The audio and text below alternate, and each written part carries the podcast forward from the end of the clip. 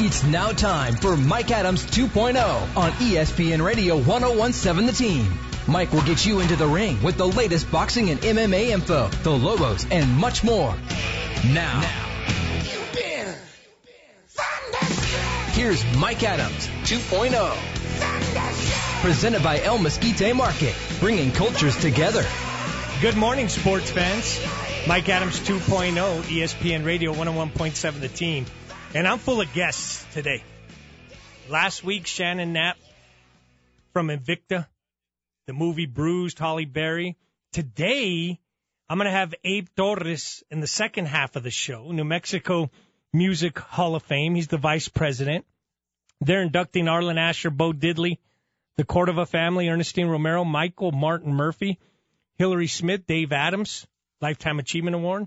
And my first guest, I said, it's football season. And I've known the big fella for quite some time. Played at San Diego State University, all Mountain West. I don't know if he listens to Kanye West now, but when he drives in from out of town and has to go home, he has to drive west. Mike Kravets, welcome to the show, buddy. Thank you for having me. I'll tell you what, football season's in full effect, and anytime I talk football, I'm always picking your brain. You played with a lot of NFL guys. Yes and you're watching the NFL now. What's the difference from when you played as an offensive lineman to now in 2021? Uh, I would have to say the physicality of the game has changed a lot. Um, you cannot bang as hard as you used to. Um, a lot of things are scrutinized today, so I understand it's more for the safety and for what uh, longevity wise of what the players are. So I'm I'm all for it, but uh, it's it's very different from the 90s to the 2000s to today. It's it's a very different game for sure. When you played in the Mountain West, I look at San Diego State now. They're, they're they play today. They're nine and one. As an alum, has to feel good that San Diego State's kind of getting the same attention as SC and UCLA. Oh, 100%. Uh, it's really good to see the their division, there's the school itself, and you know one of the the top two or three in the in the state of California between Stanford, SC, UCLA. It, it was always a, a battle to see who was the better team or better school. Um, so it's it's really good to see them doing very well and being in top 25. It's uh it's really really good. Well, I look at uh, the history, right? Because you mentioned mm-hmm. all the schools. So at Cal Berkeley, of course, Aaron Rodgers. At Stanford, it was Elway. Mm-hmm. At SC, you can name a ton of them. Oh, I liked man. Matt Barkley personally, but there was a ton of them. Pat Haden played for the Rams a long time ago. And then UCLA had Troy Aikman, right? San Diego State had Mark McGwire's brother, Dan McGwire. He was a tall quarterback. Um, and then a teammate of yours now, the offense coordinator for the Rams. But quarterbacks in the state of California, my gosh, I just gave you Hall of Fame names. Oh yeah, yeah. It's uh, it, it's really interesting to see how many people come out of California. I mean, obviously the state's gigantic, but um, they uh, they produce a lot of talent. So it's really it's good to see that and people you know advancing and and continue on through their careers and making like a name for themselves. It's really really interesting. Last time I saw you, you were with good friend Brandon Dombrowski, played for the San Diego Chargers for years, and and now he's out of the league. When football stops, right? Mm-hmm. And you're a very successful businessman right now in Las Vegas, Nevada. But when football stops, man, that's a tough transition. Oh, it's a big transition. Uh, I would like to probably see them uh, help athletes transition better outside of sports into what the real world is. Because throughout my uh, time at San Diego State, there was uh, I understood there to be the football world or the sports world versus the real world, and you're uh, you're pretty much taken care of. There's a lot of catering that's done or critiquing that's specific for the athlete. So it's really nice to know that that's available, and it did help me be successful, get my degree, um, and graduate from there. So it's it's funny to look at it and think, well, there's a lot of guys that leave and don't get their degrees or or don't continue on and don't finish, and then when you're done, you don't really know where to go or what direction is is available. So it's it, it would be nice to have that probably a little bit more in line with for the athletes after the fact because there's you you kind of are lost or you don't you don't know where to really go. Mike Kravets is my guest, former offensive lineman for the San Diego State University. Um, unbelievable Aztecs at the time, and they're having a great year. Uh, and a very successful businessman in Las Vegas, Nevada. name, image, and likeness. You know, we always say only if we would have had that, right? We're, we're, we're, Mhm. when when you played, you hear the old players always say, "Well, we didn't have a shot clock, and there was no hand checking in basketball." Now, uh, when you think about all the guys that could have had name, image, and likeness, and names come to my head immediately, but what would that have meant for you guys?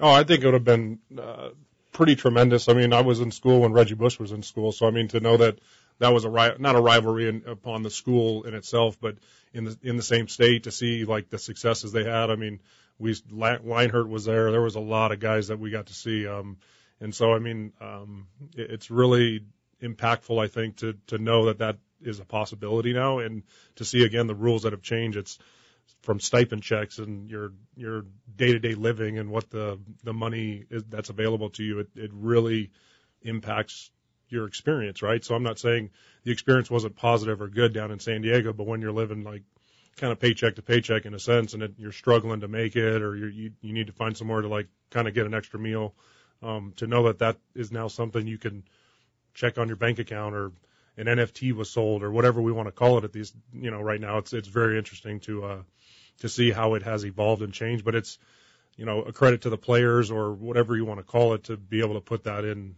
um, in motion and and really try to get that and you know and gain those things. Because we look at Reggie Bush we we've I've said the name a couple times but his Heisman Trophy was taken away from him because of the exact reason or where we're at today. Like guys are now getting paid. Guys are it's acceptable and 15 you know 18 years or however many years it's been now.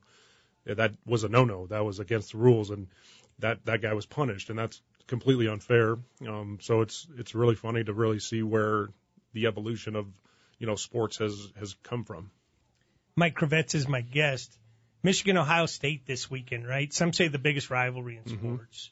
Some people will say Oklahoma, Texas is a big rivalry. Alabama, Auburn, Army, Navy. I can go on and on, right? Um, who is that rival for San Diego State? Like, who is that number one rivalry game for you?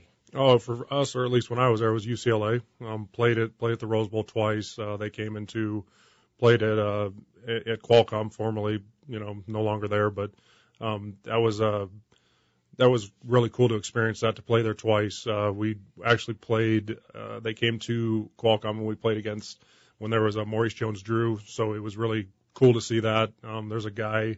Um, man, I'm spacing his name. Big, uh, big, tall tight end. He still plays in the NFL.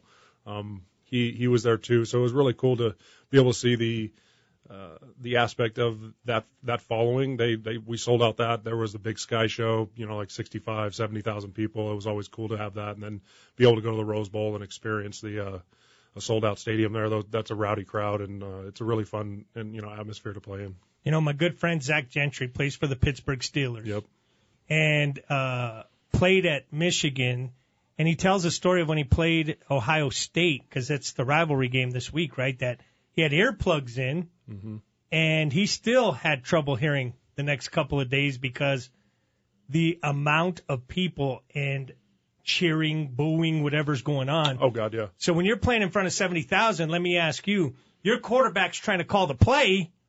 Can you hear? Can you actually hear on the field? Typically not. Um, I, I did play at the big house. Uh, fortunate enough to go there. It was uh, one of the more uh, sold out crowds, or at least when we were there, I believe it was 04. Uh, we lost to them by a field goal. That was when uh, they actually won the national championship that year, and there was 110,000, I believe, like 800 and some change. And uh, you know, you talk about 70,000, you go up to 110. So I mean, it was it was quite am- amazing to know you could get that many people in one area, and they sing "Let's Jump Around," or they like the crowd gets into it, and the the wave, then you actually see what the wave looks like, or the the screaming and the onset of like you step on the field and it's daunting. I mean, it's uh, it's so loud. You you just you look at hopefully your other guy and you uh hopefully you can read lips, right? And so you you have hand signals, you you have that dialogue that's nonverbal. Um, you you have to learn the cues, or there's a lot of cards. That's why on the sidelines you see guys with big flashing like you know billboard or like you know like uh, signs and and different types of things, and that's that's to the extent of like being prepared and getting yourself ready. So it it is really amazing to see that. And then um, we actually played up at uh, the 12th man up in uh, Seattle, uh, where uh, Seahawks play, and there was, there was probably only like 50, 60,000 people at the time. We played Washington State, and uh, it was probably one of the loudest stadiums I'd ever been in with not the loudest or the most amount of people there. And it was, I mean, it was really, really loud. It, it gets to be a lot. I'll tell you what, I was playing catch with my son the other day, just two of us, and I could barely hear when he was saying, Omaha! now, you're a successful businessman. And to me, sports molded a lot of things in my life, right? Mm-hmm. You learn how to win, you learn how to lose, yep. you learn how to take instruction. Mm-hmm. You might not always agree with the instruction, uh, but you learn that uh, you have a voice. You don't know how it's going to be heard at a particular time. As a freshman, it may not be heard as loudly as a senior, right? Because yep. you're understanding. What does sports do for you? Uh, sports really helped me become diligent and persistent, overcome um, obstacles, set yourself for goals, try to achieve those, surpass them. Um, really just ingrained a lot of trials and tribulations that life experiences give you. So to not understand what the real world was or what the business world was outside of high school football, then going to college, experiencing that way, I didn't. I was a student athlete, so if you majority of student athletes go to school, play their sport, perfect their craft as best, you know, get a degree, and then you go into the real world. So there's not a good or a, bed, a better transition than what that sounds like. And so it's uh, that to wake up every day, do the grind, um, prepare yourself, put in the work, put in the hours, earn your keep. Right? You, you want to do those things. So just the every day grind, working out, running, training, going to class when you're tired, having to just overcome a lot of stuff. That's for me, that's you know transpired into a lot of what it does. I'm I'm in roofing, right? There's not a lot of hard gritty work you would think about, but if you're on the roof, if you're doing this, if you're doing that, there's there's to, those types of things that when it's hot, when it's rainy, when it's cold, and it's not a a, a day that you want to go do it, it's like man, you got to strap it up and go. So that's really what it turns into is uh you learn the the ability to to overcome and really push yourself and and do do very well. Mike Kravets is my guest, the former offensive lineman, San Diego State University Aztecs, successful businessman, Las Vegas, Nevada. And I gotta, I gotta admit, every time I'm in Vegas, I call you up. We end up hanging out. We go eat. And a lot of people don't know this about you, but you put the cool in culinary. So Thanksgiving just passed. And how did you cook your turkey? Because I've been to your house and you put some unbelievable meals together. And a lot of people wouldn't know that for a guy six five you know, played offensive line, but you put the cool in culinary. Oh, thank you. No, I uh, I like to do a uh, smoked turkey on a Traeger, put it on around 11 p.m., 12 o'clock in, at night. Uh, let it cook in the throughout the evening into the morning. You wake up and your bird's done. Put on a bird in the in the oven.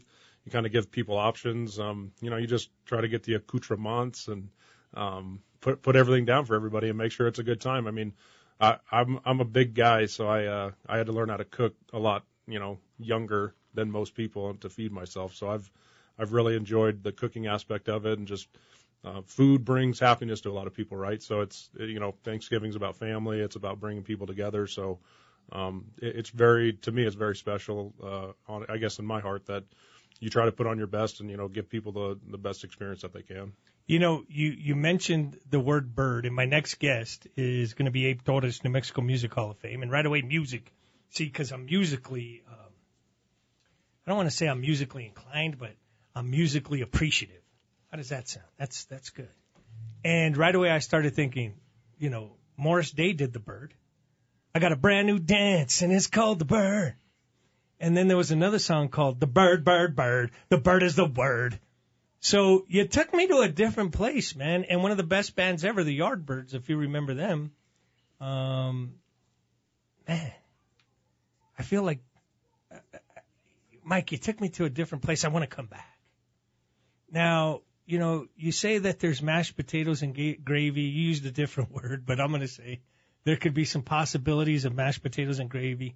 You know, for me, I always liked having olives. You know, when you're a kid, olives were like wow, there's going to be olives. But for me, I think the the most important part of the meal is the pumpkin pie. I don't know why, But do you do something with the pumpkin pie? Is there something about pumpkin pie that you do different?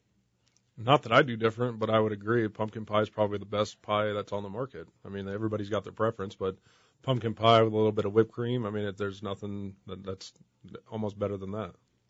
Mike Kravets is my guest, football wise, NFL. I mean, every week, you don't know what's going to happen. The No. Chiefs are down. Mm-hmm. New England wins five in a row. Yeah. The Cowboys look like they're going to be Super Bowl champions. You think the 49ers are out, and then they have a game like they did against the Rams, and they look like Super Bowl contenders. Who do you see on Super Bowl Sunday? By the way, in Los Angeles, I'm going to stay music and say Dr. Dre, Snoop Dogg, Kendrick, Eminem, Mary J. Blige. Not that I know the whole lineup, but I know the whole lineup. Who are we going to see in SoFi Stadium?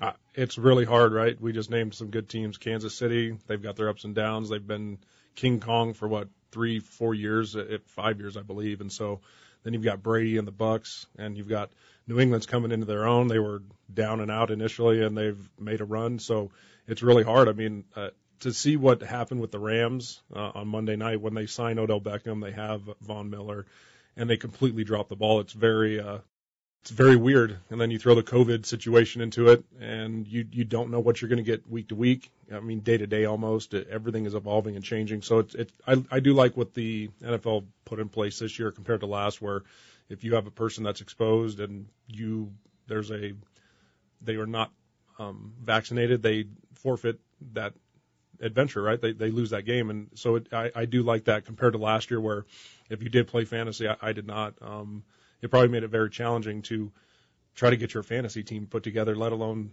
an actual game for them. And oh, we're going to move it to this day, or now we're going to you know delay it to that time, or we're going to do these things to accommodate. So um, it's it's very very interesting to see the dynamic and the un, the way it, everything's unfolded because it, a lot of things have changed, and you know we're we're not we're not here two three years ago what it was or five years ago. It's it's a lot different today. The Cincinnati Bearcats get in the top four of the playoff in college. First time a non-power five team. Yep. Do they stay there? Do you think they get there? I think if Michigan beats Ohio State, you got to put Michigan in. Alabama Correct. beats Georgia. Yep. Uh, if they beat Georgia, I'm just kind of going down the road. I, I, you know, they might struggle with Auburn. I don't know. Who does Cincinnati play? Well, Cincinnati has a couple of play, uh, teams coming up. Their big win was over Notre Dame. Mm-hmm. But does Cincinnati stay in the top four when it's all said and done? Uh, if they are able to win out and, and obviously not lose, then I would say yes. But, you know, just to, like we kind of talked in top 25, like you and I were discussing earlier before the show, San Diego State won. And granted, they didn't win by much or, you know, to the team who they beat was not prolific or anything, but they won and dropped ranking. And I understand, like, obviously all that stuff changes and, you know, like Cincinnati moving into the top five. It's, uh, it's, it's really good. I, I enjoy those types of, uh, things when they happen because it's not your typical, it's not the usual, it's not the Big Ten or the SEC or these you know dominant divisions or, that we know of. So to see a team that has done well and been able to do those things is, uh, I like the mix up and the shake up. It, it changes a lot and it allows then for the playoff, right, and expanding the playoff. And when I was played college, there was talks of playoffs, but there were no playoffs. So um, just to see the evolution of the game and everything is, is really really cool. Mike Kravets is my guest. Happy Thanksgiving to you, and, and, and thank you for coming in. I know you came in to visit family. I'm glad me and you connected and were able to eat breakfast this morning. I said, why don't you come on the show? You more than happily obliged, and I wish you continued success. I'll be in Vegas probably in the next three months. Me and you will do what we do, give my best to your family. Uh, but I appreciate you, big fella. You as well. Thank you. Same to you. You're listening to Mike Adams 2.0 on ESPN Radio 101.7, The Team. Let's get back to Mike Adams 2.0 on ESPN Radio 1017 The Team. Presented by El Mesquite Market, bringing cultures together. Welcome back, Mike Adams 2.0, ESPN Radio 101.7 The Team. And the guest list just keeps getting bigger and bigger. Uh, Thanksgiving has just passed, and I was thankful for so many things. And I run into this guy, and I said, I got to get you on the show. I mean, tonight's one of the biggest nights with the New Mexico Music Hall of Fame inductees. And I ran into the vice president of the New Mexico Music Hall of Fame. And everybody in town knows you.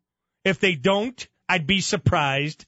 Abe Torres, welcome to the show, buddy. Well, thank you, and I always love your encouraging endorsements, man. And I think, uh, to be honest with you, uh, I don't know anybody in Albuquerque that doesn't know you either. So when we run into each other, it's kind of a, you know, we, we just, we can be ourselves and we don't have to be the personality stuff. But thank you, Mike, for the invitation to talk about, yeah. And this, uh, this evening is, uh, it's a home run, man. You know, it's more than a home run. Let me tell you why. I look at these inductees, right? Arlen Asher, the Cordova family, Ernestine Romero, Michael Martin Murphey, Hillary Smith, and Dave Adams with the Lifetime Achievement Award. But I want to start with Bo Diddley because here's Rock and Roll Hall of Famer Bo Diddley. I mean, the guy who inspired the Beatles, the Stones. Bo Diddley? Bo Diddley, his national and international accolades are well known. Everybody knows about Bo. You don't know Bo, you don't know Diddley. That's the oldest saying in the book in the music business. What a lot of people don't realize or know is uh, Bo Diddley's affiliation with the state of New Mexico. He had two tenures here. The way the story goes is he came to do a movie. He was uh, he was casted as one of the B characters, and they were shooting out just south of uh, the Belen area in a community called Peralta, and uh, he fell in love with it. I think Kris Kristofferson starred in the show, if I'm not mistaken. Uh, anyway, Bo decided he was going to move to New Mexico, even though he continued his entire international and national career. He always based, he, he lived in, in Peralta. He was part of the neighborhood watch programs. That's another thing. He became one of the guys, you know, he'd go in and have coffee with the boys in the morning and they'd talk sports or whatever they were talking about. And he got involved with the community and became one of the advocates of the uh, neighborhood watch programs. Later was elevated to an actual uh, uh, he was an actual deputy with the Valencia County Sheriff Department. He spent he has spent the better part of 20 years as a resident of New Mexico. Bo Diddley in the New Mexico Music Hall of Fame. Now, I got a chance. You know, Abe knows everybody. Abe's a phenomenal musician. A number one. Number two, sound and stage, no one better. And Michael Martin Murphey, you brought him in to play like a private little get together. And I started to think, and and you correct me if I'm wrong, Gabe, because you are the guru when it comes to music. But I don't know if it was BMI or ASCAP that said Michael Martin Murphey had the number one song "Wildfire" to ever play on the radio. The the way the story goes, and it's a phenomenal accolade. It really is. Uh, BMI is one of the, for those of you that may not know, is one of the societies that monitors uh, radio airplay for the artists and make sure that they get their uh, monetary compensation. And ASCAP's the other. BMI is the one that uh, Michael is signed with. And they put a list together of the most played songs ever in the history of BMI wow. and their affiliation with radio. And guess who's at the top of the list? Michael Martin Murphey with his big hit Wildfire that he wrote in New Mexico, by the way.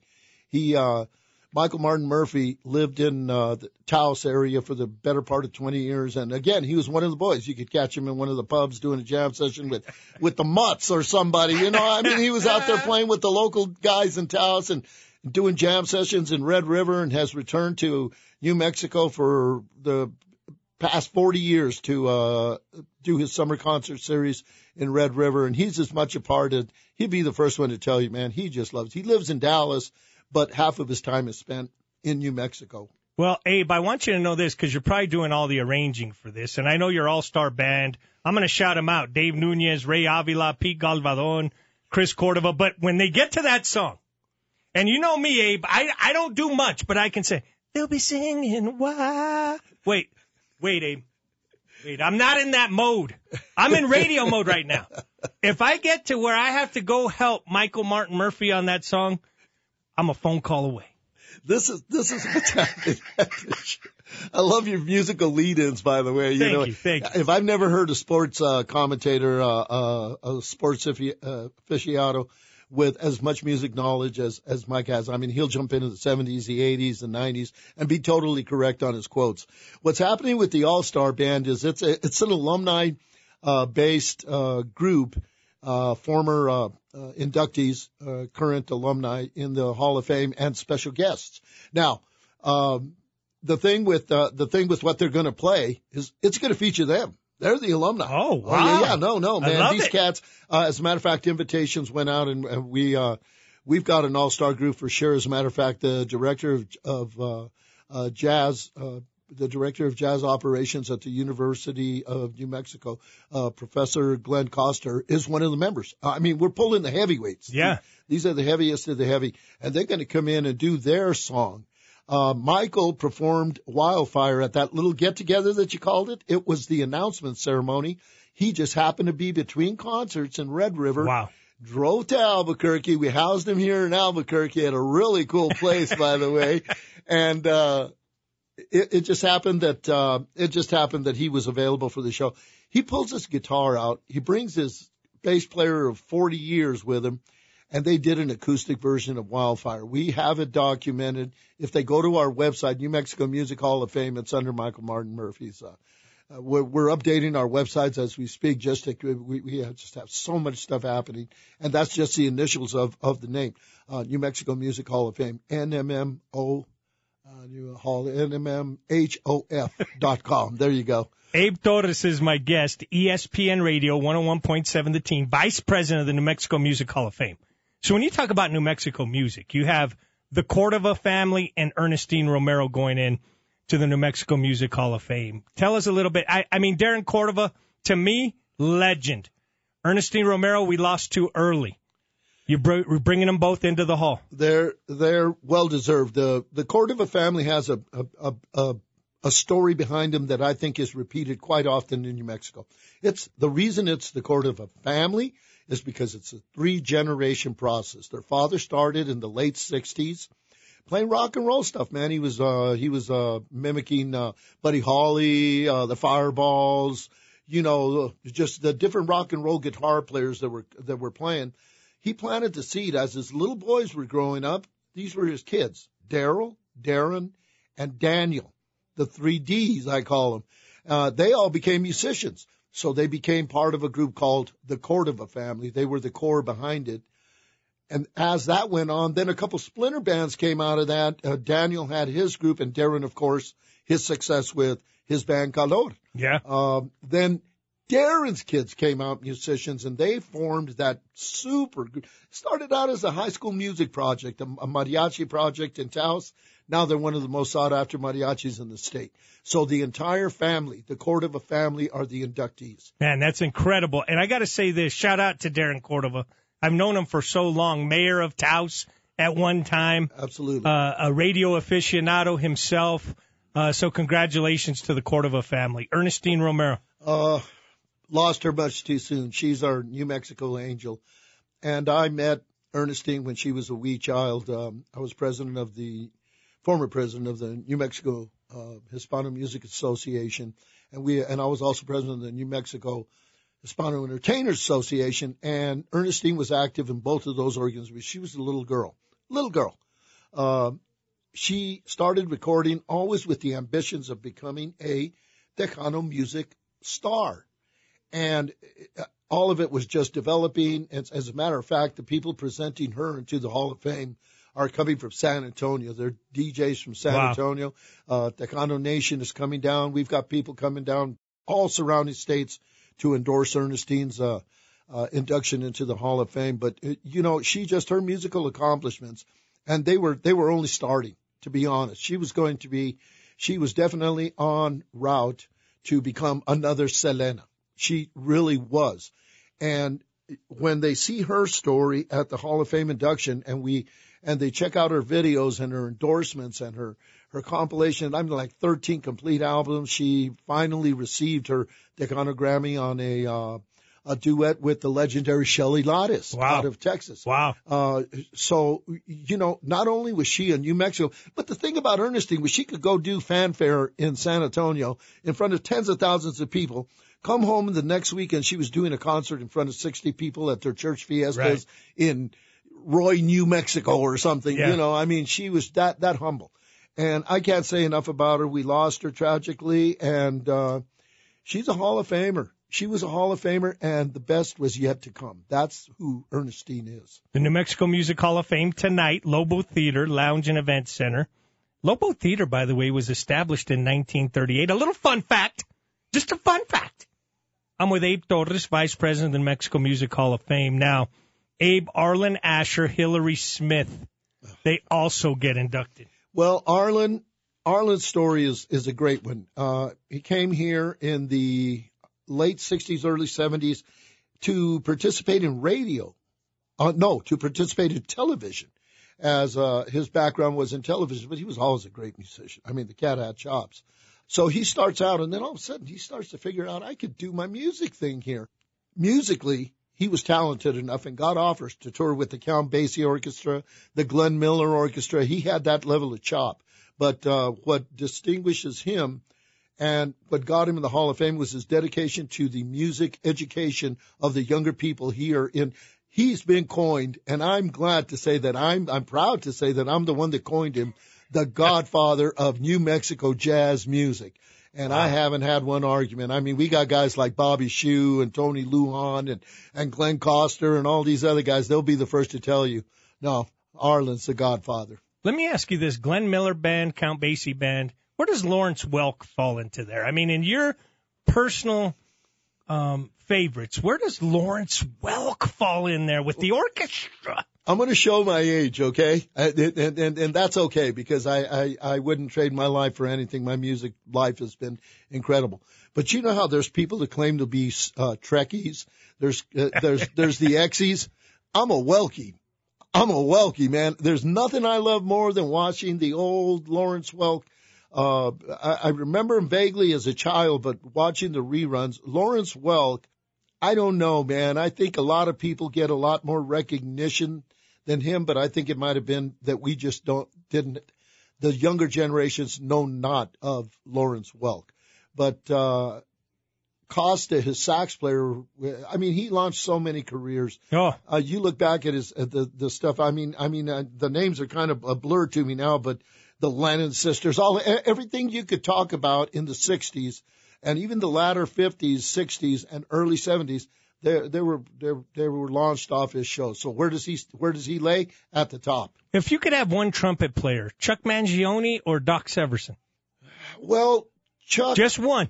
Well, Chuck Chuck played flugelhorn on his big hits. Uh, so you know when I when I pick up my flugelhorn and I try to do uh, Chuck Mangione music, it's a challenge because flugelhorn is a it's, it's a tough instrument. Trumpet, you know, I mean, Doc Severinsen, uh, it, uh, Herb Alpert, Herb Alpert, those guys, the Tower all, of Power brass section. Those guys, those guys were all the what you know A and M Records, Alpert A and M Herb Alpert's ah. record label, uh, Capitol Records. You know, all these, uh, they're all, they're the, they're the guys that paved the roads in Hollywood.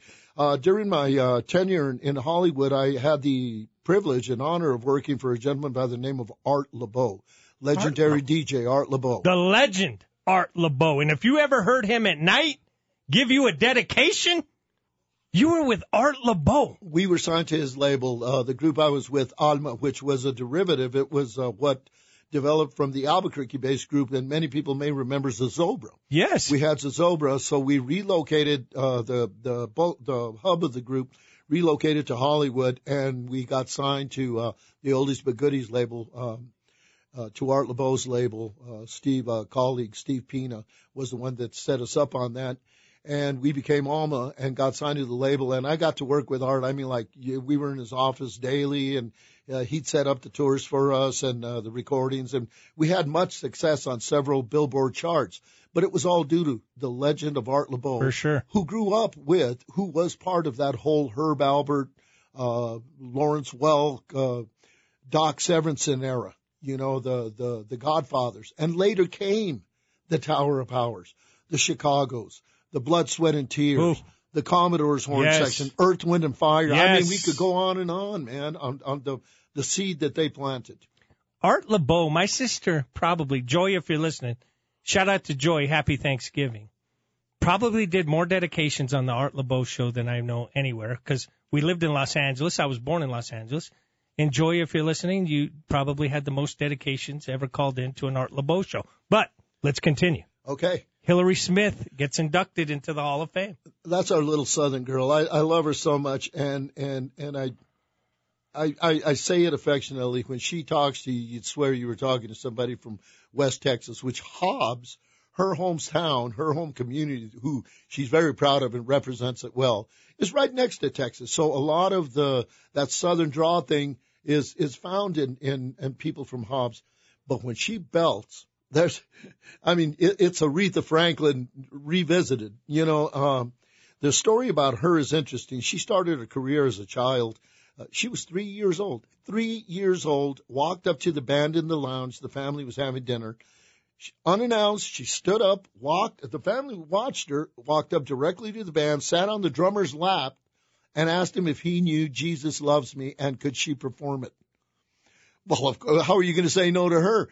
He pulls his microphone over. She sings Jesus Loves Me, and that was the beginning of her career. That was her first time on stage. The story of Hillary is incredible. She went on to become a performer in her church uh, and, and other uh, projects and even some of the country groups in Hobbs. Her big move came as a, a teenager to come to New Mexico UNM and pursue her music career. Well, when she got here, she started going to a lot of the jam sessions. And all of a sudden, the word started getting out about this girl with this big voice. Who is this? Who's Hillary?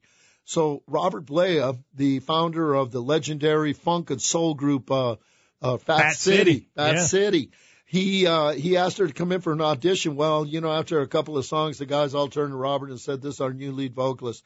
And Hillary got her first break. And in uh, chatting with Hillary, she tells me, "Abe, I, I I had country background in blues and gospel."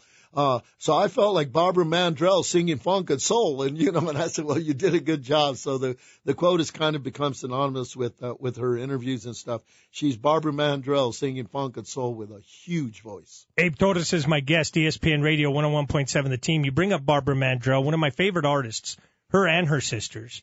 And the closest thing right now, honestly, musically, I'm only talking musically here, Abe, and you'll appreciate this. Shakira is the closest thing to the Mandrell sisters. And let me tell you what I mean by that. They play every instrument. The Mandrells would play every instrument from the guitar to the drums. Shakira does the same thing. Just it popped on me. Congratulations, Hillary Smith, for getting in. Now we go to the Lifetime Achievement Award, and this is big, man. Oh, that's huge. You guys are putting in Dave Adams. it, it's really huge. Um, Dave Adams is was is was born in New Mexico, born in Albuquerque, and grew up here as a child. And uh, his military career was uh, there was two passions in his life. One was his dedication to his country, serving in the army as a musician, and the other was uh, his love for music. So Dave, the story behind Dave is much of his uh, of his uh, 20s and 30s were spent in the military, where he was director of the Army band. He was uh, director of the Army jazz band. He was a piano player. He's another one of those multi-talented, multi-instrument playing. Uh, he he worked on brass, so he could play trombone, trumpet, flugelhorn, uh, marching baritones, just every instrument affiliated with with the Army thing. His accolades, uh, and then he became a pilot, and and it just became more and more military. He retired from the military, moved back. He moved his family back to Albuquerque. He said, "No, we gotta, we gotta, you know, live our lives out there." He formed a group of young, outstanding jazz musicians. They were called the uh, Little Rascals Jazz Project.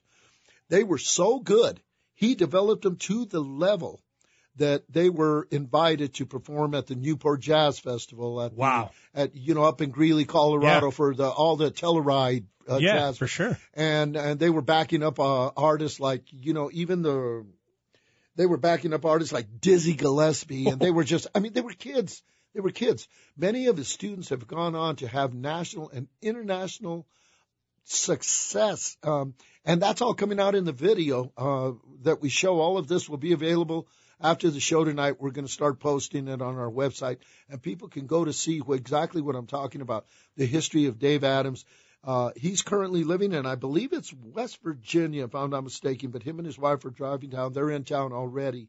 Uh, you know, they got here several days ago, but uh, they're in town for sure for tonight to do the show.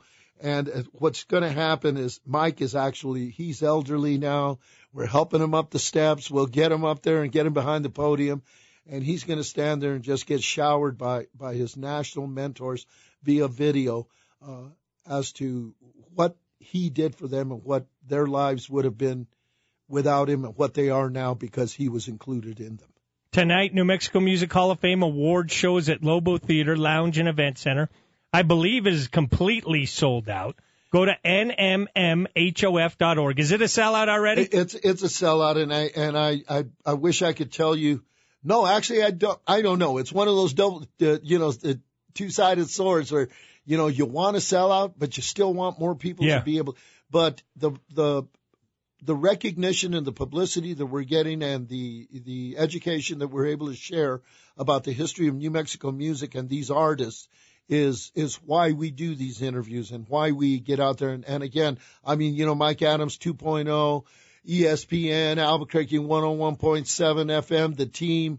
Uh, I can't thank you enough you know because uh, Mike is one of those guys and I mentioned it earlier he is a sports commentator. He does know his business in sports mixed martial arts boxing and everything else uh, every other sport that you can imagine but boy does he love music i never realized until the past couple of three four years how much you actually enjoy your music Oh, you know what, Abe? And I feel like I can share a story right now. And I wasn't sure I was going to. It was the third grade, and uh, I got a trumpet. And I go to band class, and they put me on the spot. They said, you know, what do you know? And I said, not much. I didn't say much back then, Abe. I said, not much. They said, well, the rendition is, or the composition is Go Tell Aunt Rhody.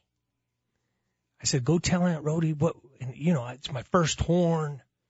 Go tell Aunt Rhody. Go tell Aunt Rhody.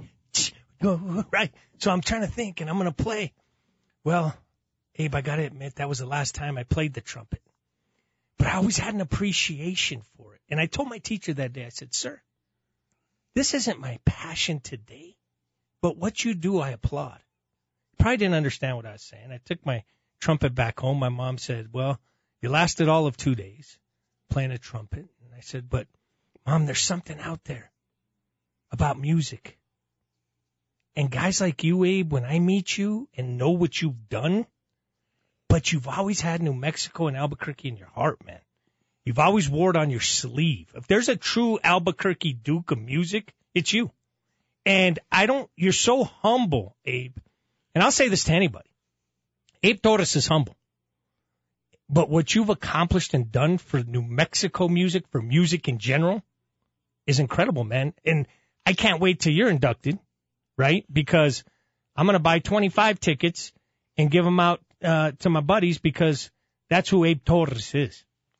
Uh, thank you, man. And I, I, I, I, often hear, you know, when are you going to, because I've been writing biographies on artists and different things. And when are you going to write your life? And I just say, well, I, you know, I don't know. I, I, I'm- too busy doing other people's, life. You know, and, and as far as that horn goes, there comes a point early in your career, early, because I started in the fourth grade just like you, even though I had been playing a year or two with my father. Uh, he was showing me music, songs. So when I got to school, I could actually blow my horn. You know, so that's the point where you decide, is this what I'm going to do? And a lot of people will, they'll tell me stories. Well, I played all the way to the 12th grade and then I just dropped out of band. I still have my horn, but I haven't pulled it out in years. You know, one of those things about learning to shove a horn in your face is not a gimme. You know, uh, you spend a lot of time in those little eight by eight rooms, man, just shedding and, and, uh, and practicing and, and, and paying your dues. And, and now recently in my elder age, I've, I've, I've ventured off into other areas of composition and writing and, and production and, and, and, you know, producing music and stuff like that. But, uh, you know, I still have my horn there and I can still shove it in my face, so to speak, you know, and I always tell people, man, look at that guy. That guy's got chops. And that's just a musical term for somebody that engulfs a mouthpiece with their face and just blows to death. Glenn Kostur, you want to see the horn player? Music Hall of Fame. He's performing with the All Star Band tonight. The director of jazz studies with the All Star Band at UNM, the director of jazz studies. I heard him a couple of days ago at rehearsal, man, and uh, I know why he's the director of jazz studies. The proof is in the pudding. And that's the level of musicianship that's uh, in the All Star Band. Thank you so much for those wonderful and kind words. And I just continue to try to share the knowledge of music. People ask me, why do you volunteer for these organizations so much? Why do you dedicate so much of your time in your life to promoting New Mexico and New Mexico music? And I, I my only answer is somebody has to, you know. So I'll take the I'll take the torch for now, and eventually somebody else will take the torch. But that's where we're at. Another great horn player, Alfred Brigay. New Mexico Music Hall of Fame, Lobo Theater. It's tonight, 6:30. Go to Ticketmaster.com. There may be a ticket. We think it's sold out, but there's a possibility there could be one ticket left, two tickets. Hillary Smith and Honey House, Bo Diddley Jr., Mariachi Color, David Nunez, Ray Avila, Pete Galvadon, and Chris Cordova, the All-Star Band. Abe Torres, I wish you nothing but success and the best of luck. And Abe Torres, like I said, man, he is New Mexico. Thanks for popping in today. It was a pleasure. It always is. And, uh, go the world of sports. You know, when I'm not, uh, when I'm not doing my music, I'm, I've got my face dug into games and we're in the, we're in the heart of the football season now. And I've got my ups and downs with, uh, with my team. You know, I've enjoyed some ups, but I've had to deal with some downs. And you guys probably know who I'm talking about because Oh, boy, we my- got a downer last week. Abe, I was going to tell you the last time I saw Abe Torres like happy for his team, there was a guy named Troy Aikman, Michael Irvin, and Emmitt Smith. Other than that, Abe, it's been a tough road. It's been a 50-50 road, man. It's, it's, it's, uh, bittersweet. That was Abe Torres. Thank you, Abe. I want to thank Sal behind the glass. I want to thank Joe Neal, the president. For Alyssa Ryan, Preston, John Michael, it's Mike Adams 2.0 on ESPN Radio 101.7, the team. Thanks for joining us for Mike Adams 2.0, presented by El Mesquite Market, bringing cultures together. Join us again next Saturday, 9 to 10, on your New Mexico owned and operated station, ESPN Radio 1017 The Team.